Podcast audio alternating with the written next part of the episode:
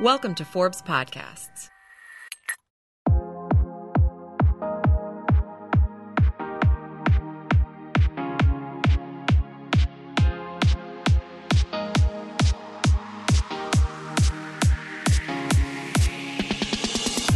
I'm Denise Restauri, and this is Mentoring Moments, a show where women you may never meet will become your mentors.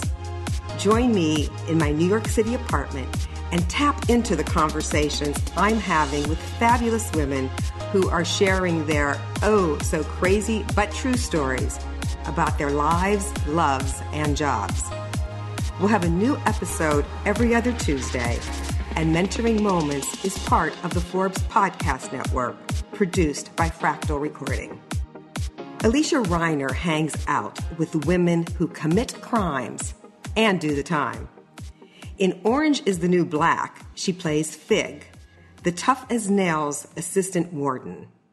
She produced and starred in the new movie Equity, a Wall Street thriller about devious women who are bracing for the glass ceiling.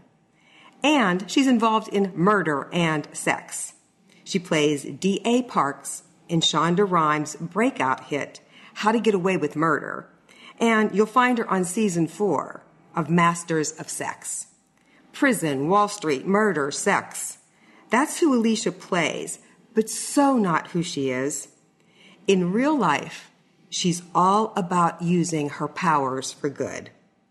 She's a mom who just lights up. I mean, she like beams when she just says her daughter's name. She's a change maker for women. She speaks out. And more importantly, she takes actions about unstereotyping women. She's real. She's genuine. And today, she's your mentor. So, Alysia, I am so, so, so happy to be with you and because I am a huge fan on so many levels. I'm a huge fan of Orange is the New Black and your character Fig in Orange is the New Black and your new movie Equity. And I'm a fan of everything you do. And I'm a fan of just you. The times we meet, there's something about you that your being, your spirit, it just Bless you. Well, Thank you. No, but it's true. That's it's so true.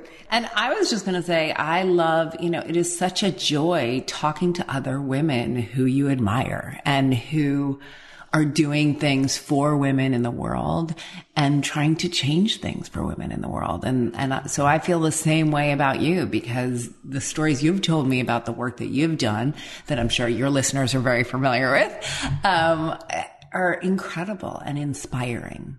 Well, and that's what's so great about mentoring moments is I really dig deep to have women on who are really authentic and real mm. and want to share their stories to mm. help other women that we're all about empowering each other. So let's jump right in and let's talk about your mentoring moment that mm. wow, you have to hear this story, something that happened in your life. You know, I was thinking about this and a really big moment of my life was I had, I, so I wasn't sure if I wanted to be a scientist or an actress.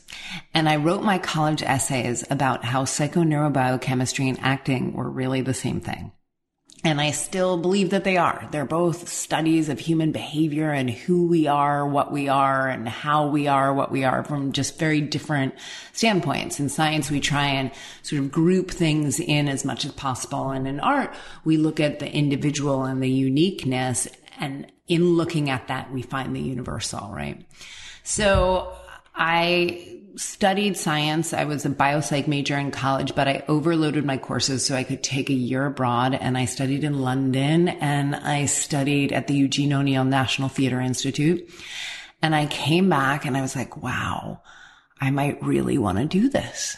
And I got amazing feedback, like, you know, amazing grades and reviews from all the teachers and I got to perform at the, um, at like the big theater, the Royal Court in, in London. But I was too afraid. I was really too afraid. And then I was at a, like a general, just, uh, getting my health checked and they found a small nodule on my thyroid. And I had a week of not knowing whether I had cancer or not. And they had to do biopsies and I was in the hospital and it was one of the scariest weeks of my life and truly one of the best weeks of my life because number one, I went, Oh my God, I want to be an actress and I'm going to go do that. I'm not going to do the other thing that I also have passion for, but not the kind of passion I did for acting. I think there was a part of me that really just wanted to please my parents and be a doctor. And I'm going to go do this thing and try it. And if I fail, I fail. Um, but I will have tried it. And then the other piece of the puzzle was I was with a boy who I had been with since I was like 16 and he was much older than I was. And he would say, he would, he really wasn't very present in the way that my husband now is very present and awesome. And he would say, but when the chips are down, I will really show up. And the chips were down. I was in the hospital not knowing whether I had cancer or not. And he did not show up. Um, and I broke up with him.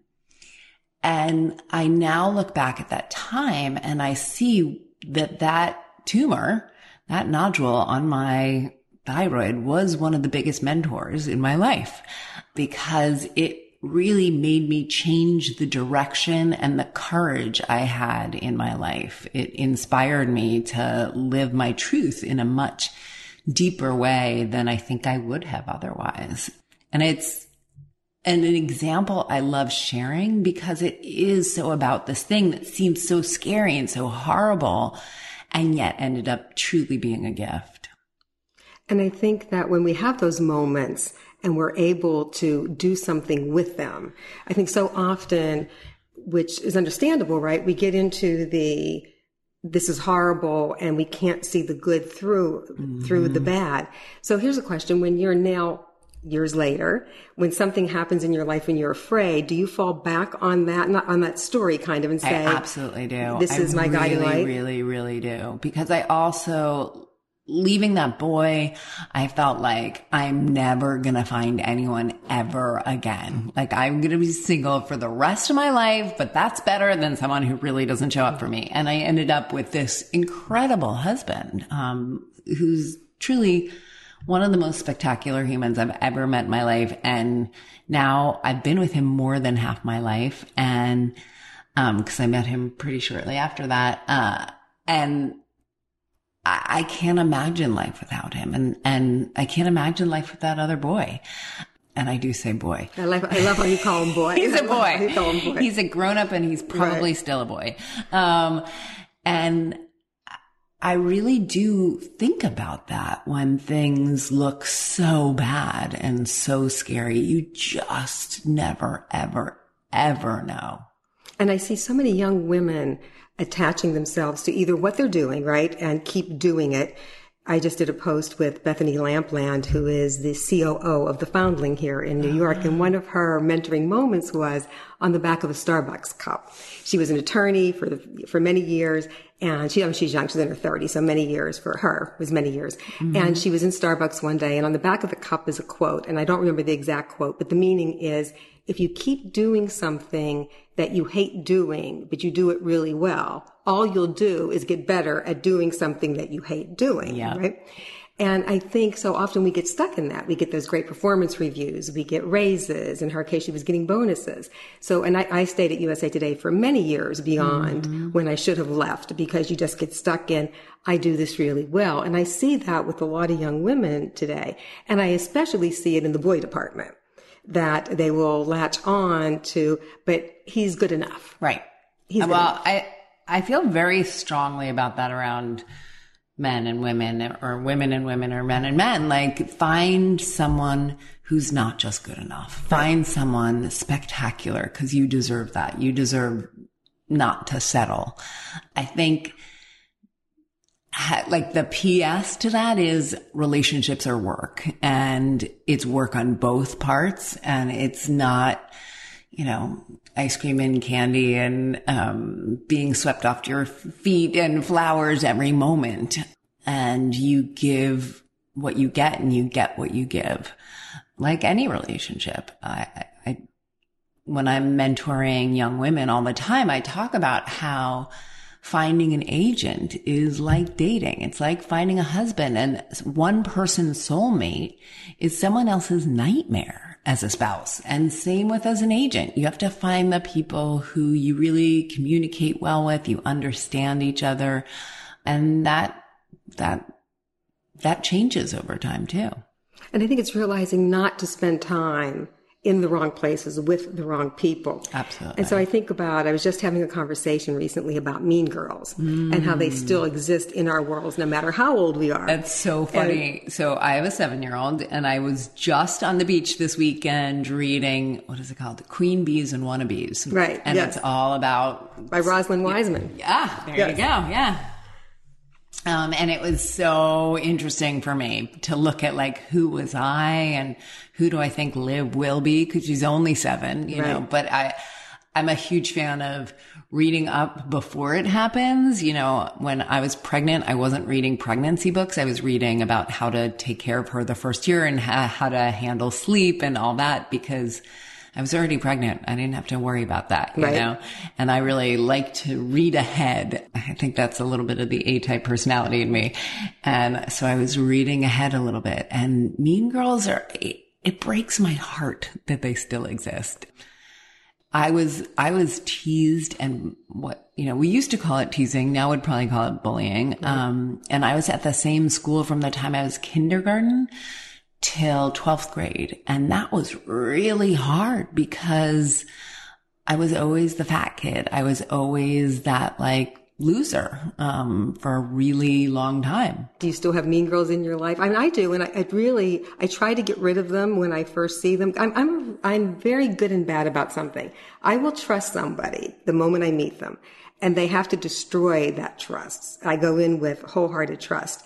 And that's good because you can form some really great relationships. That's bad because you can get hurt really badly because you're trusting these people. I think you've just described me to a T. I think I am exactly the same way. And I get hurt a lot and I put my heart out there a lot. And I'm, I'm a really sensitive person. Like I am deeply sensitive and I take everything way too personally. Have I learned to take things a little less personally over time? Sure. But it's super painful when people are mean and when people don't, when women don't take care of each other. It really breaks my heart. Uh, and that's, you know, one of the things about equity is we heard so many stories of women stabbing each other in the back and that really made me sad. I grieved over that because that wasn't necessarily a story we were planning on telling. And it made me double down on mentoring. It's like, I so deeply believe in tell the truth, tell things as they are, especially as an artist, and then double down on changing it what can you do to change things? I, you know, I feel that way about Orange. I feel that way about equity and making change for women. I am so excited to be part of the change I wish to see. And I am a, a consummate Pollyanna. So I'll always look for the good and follow the good. So I try not to pay attention to the mean girls, but yeah, they're still there. And it scares the daylight out of me that Liv will have to go through that. I, I, have this fantasy that she won't, but I know that that's probably a fantasy. Right. It starts early. Yeah. And it really does start early. So when you were doing, when you're doing orange, yeah. there's a lot of mean girls in orange. There's a lot of mean girls in equity. You're like surrounded by mean girls. But there's also the good in all, in yeah. some of these people, right?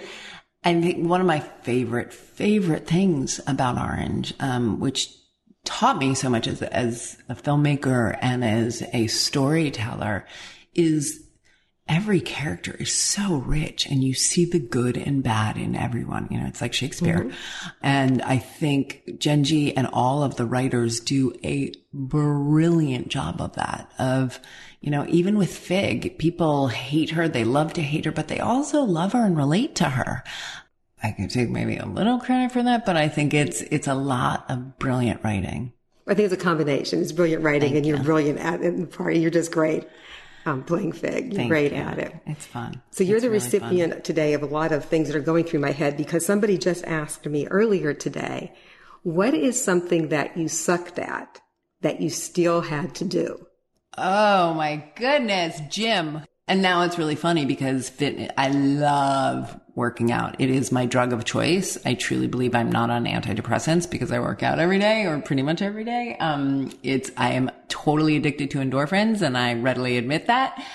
And it makes me feel strong and I love the play of it. I love the music of it. It's like an hour a day where I get to listen to great music. I'm a big SoulCycle fan. Um, so, you know, in the movie, actually, we put some boxing scenes because I, I, feel like that's, it's a very powerful thing to do. I feel super strong when I work out. Um, I love boxing and, uh, it brings me a lot of joy. Uh, and it's so funny to me that it was this thing I hated. And I think the transition happened really my acting teacher told me my senior year when I was going off to college, he said, you have to do a team sport. And I was like, oh, I've broken every single toe in field hockey and I still, you know, I suck at it here at, at high school. And, um, and he said, no, you really have to do a team sport in college. And I was like, oh, fine. What, you know,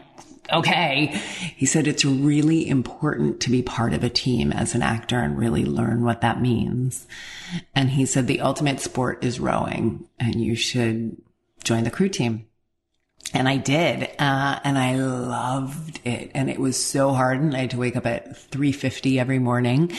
But I, what I loved about it that is so related to acting is you can't really see the other people but you're breathing and moving with them. And the better a team you are, the better it's eight people breathing and putting their oar in the water at exactly the same time. You all want to be completely in stroke together. And it's a magical thing that takes outrageous awareness of other people's bodies and concentration and focus. And it was really incredible. I had a hard time thinking this morning because there are so many things that I suck at that I have to do, right? that I have to do in my life. As I get older, I try to do less and less but, um, not, not always so successful. But I was thinking back to when I was, well, I still am an entrepreneur, but when I first became an entrepreneur and all of the things that you have to do when you're starting out mm. that you don't want to do. Mm-hmm. So I'm a visionary, I'm creative, and I think I am a fairly good leader. And so, but when you're an entrepreneur, that's how you start out a lot of times yeah. with the vision of creation and leadership. But then who's sending out the invoices? Who's doing the PowerPoint deck? Who's doing the Excel spreadsheets yeah. when you're a staff of three?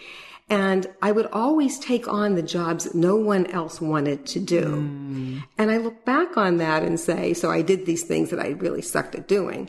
And in retrospect, I shouldn't have done them. I learned how to do some things, but I really don't care. I really don't care about doing them because it takes you away from doing what you're you great at do. doing. Yeah. And so all you do, and it reminded me of when my first day at USA Today is was, oh, I can't even remember how long ago, 30 years ago.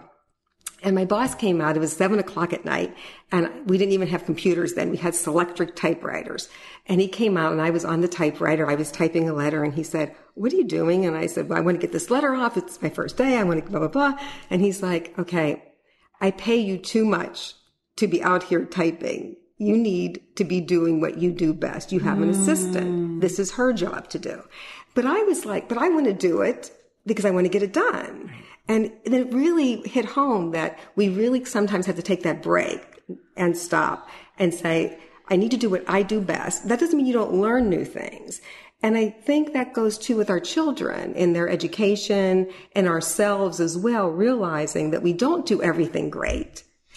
I suck at delegating. Um, it's Me not, too. it's not my best skill and I'm, I'm practicing it now. I'm, you know, for a long time, I've held off having an assistant or anything like that. And, um, I, I recently started working with an intern who's amazing and she's so good that it's making me enjoy it more than I ever anticipated, which is really great.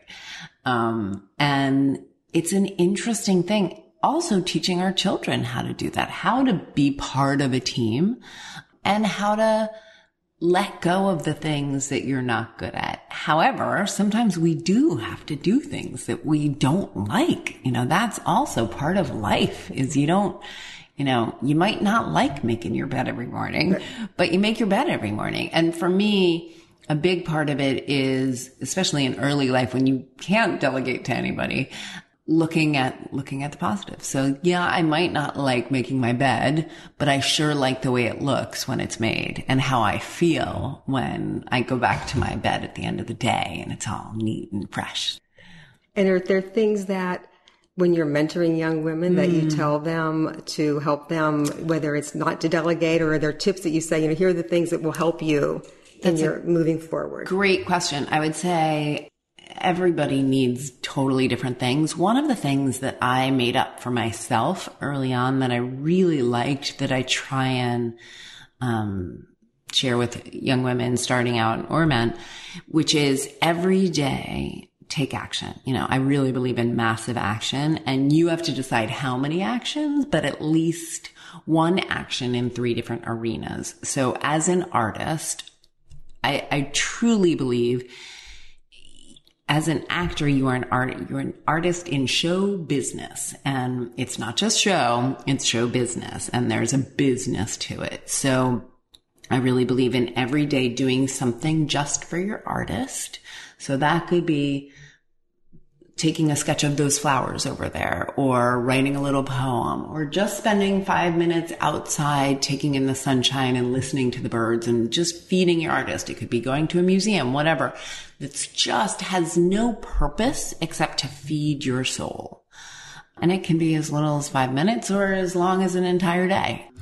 Number two, doing something for the artist in the business. So that's where you're doing something with other actors, doing a play reading, rehearsing, being in a show, like whatever you're doing on a daily basis that's for your craft and also for the business because as you're doing it, you're with other people, you're networking, you're not in your own little artist bubble. And then every day doing something that's pure business.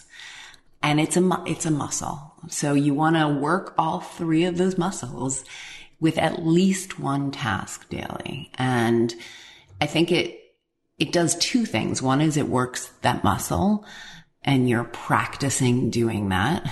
And two, it, it really reinforces that there are these three arenas of your career. It's not just smelling flowers all day like Ferdinand. Um, and it's not just business all day, but it's, it's practicing all three arenas and, you know, really strengthening that muscle and then hopefully doing more than one action of all those things every day. But it also, I think as an artist, some days you get to an end of a day and you feel like, what did I do today? What did I accomplish? And to be able to check off those three boxes are really helpful on those empty days that I can't even imagine anymore because my days are so full. But I remember being in my early 20s and being like, what am I going to do today? Like, what does it mean to be an artist? I have nothing until my restaurant job at night, you know? That is a great tip. So this is one your tip that you just gave. I'm definitely doing because it's okay. It ties in with something that just happened this past weekend. So my consultant at USA Today years ago, mm-hmm. I haven't seen her in 16 years, but she knows me really well because we worked so closely together mm-hmm. for years. So 16 years later, she says, you know, one of the things I remember the most about you that I share with everyone. And I'm thinking, okay, so it's not my hair. You know, what, what, would it be? Of course, my hair was cute then, but what would, no, what would it be? And so she said, it's your story about 20 minutes a day. So I'll tell you this story. So some people have heard me tell the adoption story for my mm-hmm. daughter. So if you've heard me tell this story, bear with me for a second because there's a different ending that's coming up here. But when I, I was doing infertility treatment for about seven years, mm. no success, mm. decided that adoption was the right course for me and um, had a fall through with my first adoption and was just devastated. Mm. It's just like losing a child. Yeah. It's like having a death of a child. And I was really, really devastated. And I went to a party that I was supposed to be bringing the youngest child to the party because mm-hmm, the adoption mm-hmm. was supposed supposed to have gone through. And I have no child, and I'm like, well, I'm not going to the party. Yeah. But something made me go to the party. So I get there, and there's this woman with this new baby. And I said to her, you know, how did you get your baby? And she also had a fall through like I did. And she said, okay, you're going to think I'm crazy, but I put an ad in the Penny Saver, which is a classified little tabloid where an ad for a dog could be on top of an ad for a baby. So I thought, you know, I don't think you're crazy. I'm not going to judge you, but I do think it's kind of crazy that this is what we're doing to find children. There's got to be like a different way. So I made a commitment to myself. I was working with one of the top agencies. I was in DC at the time. So one of the top agencies in DC. I had one of the top attorneys in, mm-hmm. in adoption. But I made a commitment and I was at USA Today. I was vice president of sales. So I had a fairly busy job. Um, that kept me very occupied. But I made a commitment that I would do something every single day to find a child, mm. but I wouldn't spend more than 20 minutes mm. because I didn't want to become obsessed with it. But I had to do something. And so a couple weeks before mm-hmm. Christmas, I'm running to a meeting. I have no time and I'm thinking, oh my God, I, am in back to back meetings the rest of the day. I've got to do something. And I think of this woman and the penny saver. So I call the penny saver and the guy's like, well, we have a two week ad special. And I'm like, great, just put it in. And this is not, we didn't have online then, so yeah. I couldn't like go online or, you know, sneak in the meeting. It was like, I had to make this phone call now. So he said, but you don't really want to do that because it's over the holiday. It'll run over the holiday and no one's doing it. And I'm like thinking, just put the ad in. Okay. So he puts This is my in. 20 minutes. Right. it's like, I've got to get this done and I've got to go to a meeting. And because I was so committed to every day, I will do something. And it turns out that my daughter's birth mother her mom was looking in the penny saver for a dog, didn't realize her daughter was pregnant, saw an ad for a dog, and underneath the ad was the ad for the adoption from me. And she noticed it because my name is Denise and her daughter's godmother's name is Denise. Oh and so she just filed it away and noticed it, and that was the end of it. Two days later, realized her daughter was pregnant and thought there's a reason I saw this ad. And that's how we connected. So that's wow. the adoption story. But the story that really like kind of hit me, like I think sometimes when we're telling stories, we don't realize the impact it has on other mm-hmm, people. Mm-hmm, mm-hmm. Sharon, my consultant, didn't want to have children. So when she heard my story, she wasn't she hearing. She heard 20 minutes a day. And wow. that's a story that she has shared with people moving forward. I have so much to say right now. One is, I mean, I truly believe in expertise and and putting time in. You know, it's like Malcolm Gladwell in the 10,000 hours, right?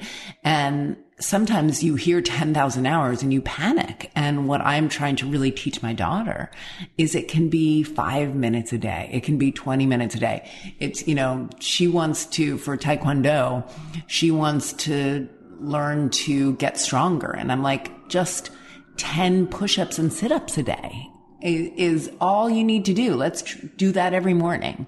Um, which I just reminded myself we have not been doing. So I'm not perfect. She's not perfect, but we're, we're going to get back to it. And taking a little, taking those little bites out of big things, I think are so empowering in a way. And the other thing that you brought up that I, I think is really important to mention is the idea of some people don't want to have children. And I bring that up only because in our movie, our lead character has decided not to have children and we're, people are commenting on it a lot. And it was a very purposeful choice on our part. We have three leading women. Um, my character is a mother. Uh, she has twins and she's married to a woman. Anna Gunn's character has decided not to have children. And then, uh, Sarah's character is pregnant and really deciding how to manage what it is to be a woman in the workforce and, and uh, assumed to be mother. And it, it's fascinating how uncomfortable people are with people who choose not to be parents. And it was something I really wanted to bring up because I think it should be a really valid, easy choice for someone. Like what, why do we all have to procreate or have children in other ways? And I think it's really important just as we allow women the integrity of their choices around motherhood and support them as much as we can. We do the, the same with women who choose not to have, um, children, you know, and it also brings up for me, I don't know if you have one, right? Yes sometimes it can be really painful when people say like just the one. Um, or, oh, she's an only. And it, it hurts my heart. Like I've done something wrong by making this choice. Um, and I, I think about having another one and I may or I may not, but I have to do it for me, not for how other people, how mean girls may Right. make me feel. Um, and I, in that case, I don't think anyone's at all intentionally being mean, but it's those societal pressures. Right, it's the expected. It's like, oh, you only, I've heard this for years. Mm-hmm. Yeah. Oh, you only have You one only have daughter. one. Yeah. And it was Oh. like, and I'm perfectly fine with that. Trust me. Yeah. There are a lot of young women I know who they are pregnant. They're in, they're attorneys. They're in high profile Mm-hmm. jobs and they won't tell anyone. And you think that's part of the excitement of being pregnant, isn't, I mean, especially when they've been trying for years. This is not an accident. They've been Yeah. really trying and now they're pregnant. And this is part of the, I want to be happy. I want to be excited. And it's like, I can't tell anyone. So all the emails are, don't tell anyone. Right, right, right. I, you know, I was working, I was doing one of my dream jobs when I got pregnant. I had known that I was going to be doing it. I was playing Rosalind and As You Like It, which to me is truly the best role in Shakespeare for women. So I was not going to not do that role. And I, you know, we got pregnant and I was like, okay, so I'm going to be sort of four to six months pregnant when I'm doing this. And I still really wanted to do it and we made it work. And I think I hit it a little bit, but then I, I owned it. I sort of, I certainly hit it on stage. Um, but there was also an interesting thing about the secret of it just between me and my husband and my growing child. We didn't tell for a long time just because we enjoyed that intimate secret that nobody else had. So it wasn't about don't tell for work. There was certainly that piece of it. And I, another story I like to tell is I was uh, simultaneously doing a TV show and they put Spanx in my dressing room and I was like, oh my God, they know. But they didn't know. They just put Spanx in everybody's dressing room and I didn't know that. You know, for me, there was this like really special secret and that you know, that was a really magical time where you knew something that nobody else did. Um, See, that's great, though, but that was your decision, right? That wasn't that because, wasn't about right. my boss. And that goes back to what you were Yeah. just saying. It's your decision. Yep. And that's where I want to see more young women getting to that point of I saying, agree. this is my decision. So is there anything that you want to, because I can go on with you forever and ever, um, that you want to share, another mentoring moment, anything else that you want to share? You know, I, I was thinking about other moments like that. And another moment that I had when I was, I guess in my twenties and I was starting to doubt again. I was like, you know, I had had some success as an actress, but not, um, I wasn't, uh, you know, I hadn't, didn't have SAG awards yet and I wasn't on like a hot TV show yet. And I was still doing commercials and I was auditioning to play uh, for a beer commercial. Now I'm going to back up because I was starting to doubt myself and I was starting to go like, maybe it's my look. You know, I'm too tall. I'm too this. I'm too that. Maybe I should get a nose job. You know, maybe I should get plastic surgery. I was living in LA at the time. My husband was on a TV show and he was having the success that I wanted and I didn't have that. And I was like, what can I do to change myself?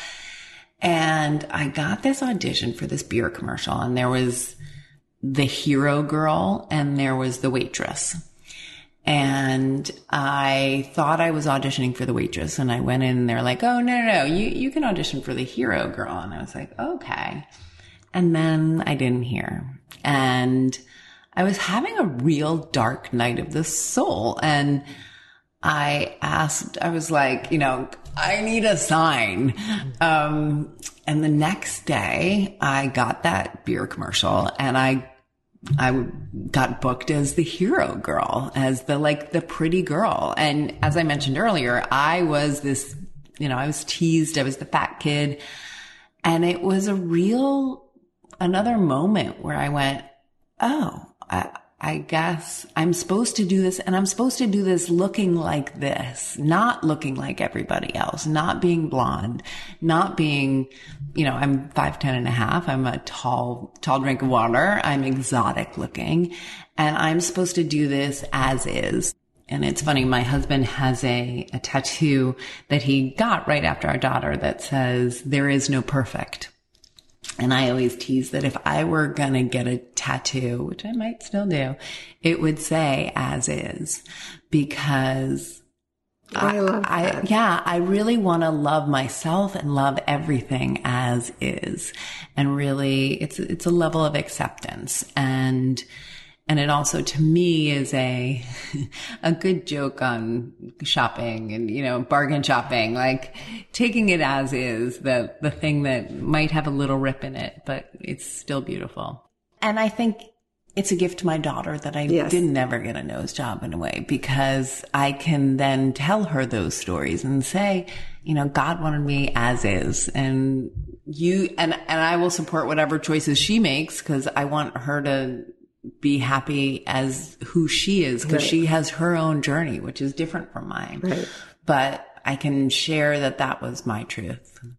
I love that. I love that. That, and it's hard. It's Yeah. hard not to go the It- other. and it still is. I mean, I live in when I live in LA, like that. It is the the capital of plastic surgery today, and I feel very strange with my face and my you know wrinkles around my eyes or whatever. You don't. She doesn't have any.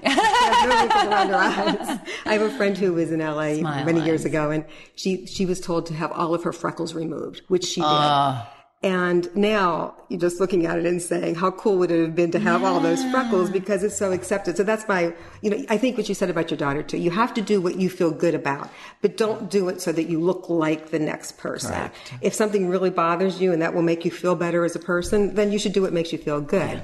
But this has been wonderful, Oh, wonderful. such a joy. And where can everyone find you? We know we can find you in the movies in Equity. Yes, go see Equity July 29th. Please, please, please. I think as women, it's really important to support other female filmmakers. Um, and we were written, directed, produced, and starring women. So, and, and it's a really good It's movie It's great. I saw it. It's great. It's great. and Alysia's great in it. It's great. And yes, of course, Orange's fourth season just dropped. Um, and then I just did Louis C.K. and Pamela Adlon just did a new TV show for FX, which premieres September 8th. And I'm doing an arc on Masters of Sex right now, which will premiere on September 10th. And you are busy. Yes, it's, are it's a busy. busy time, busy and blessed. Well, thank you for Yeah. taking the time to do the Oh, podcast my pleasure. with me. Thank you. Thank you. I'm going to blow you a kiss across the Mwah. table. Thanks for listening, and please rate, review, and subscribe so you can get mentoring moments delivered to you instantly the moment it's released. And there's a series of mentoring moments on Forbes.com for you to read and share. You'll find the link on my show notes.